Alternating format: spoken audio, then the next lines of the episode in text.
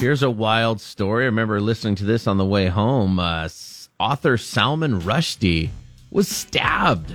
Yeah, he is now on the road to recovery after being stabbed Friday in western New York State. Yeah, like giving a speech. He was about to give a speech in New York when a 24 year old Hadir Matar ran on stage and stabbed him several times. Man, Uh, Rushdie suffered liver damage and suffered nerve or severed nerves in one arm and one eye. jeez.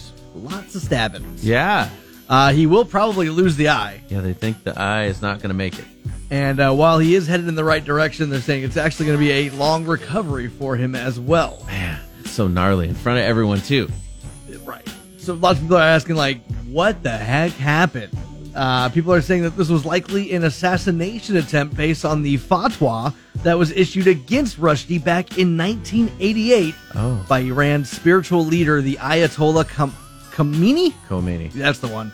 Over Rushdie's book, The uh, Satanic Verses. Way back in 88, 40, you were a five year old kid, man. The book was considered offensive to Muslims, and the fatwa was put out, and they're saying that this was maybe an attempt on that. Wow. Uh, J.K. Rowling tweeted her support, saying, Feeling very sick right now, let him be okay. Yeah. And somebody replied, Don't worry, you're next. Dude. It's not clear how serious that threat was, but Rowling did receive more, and police are also investigating that now.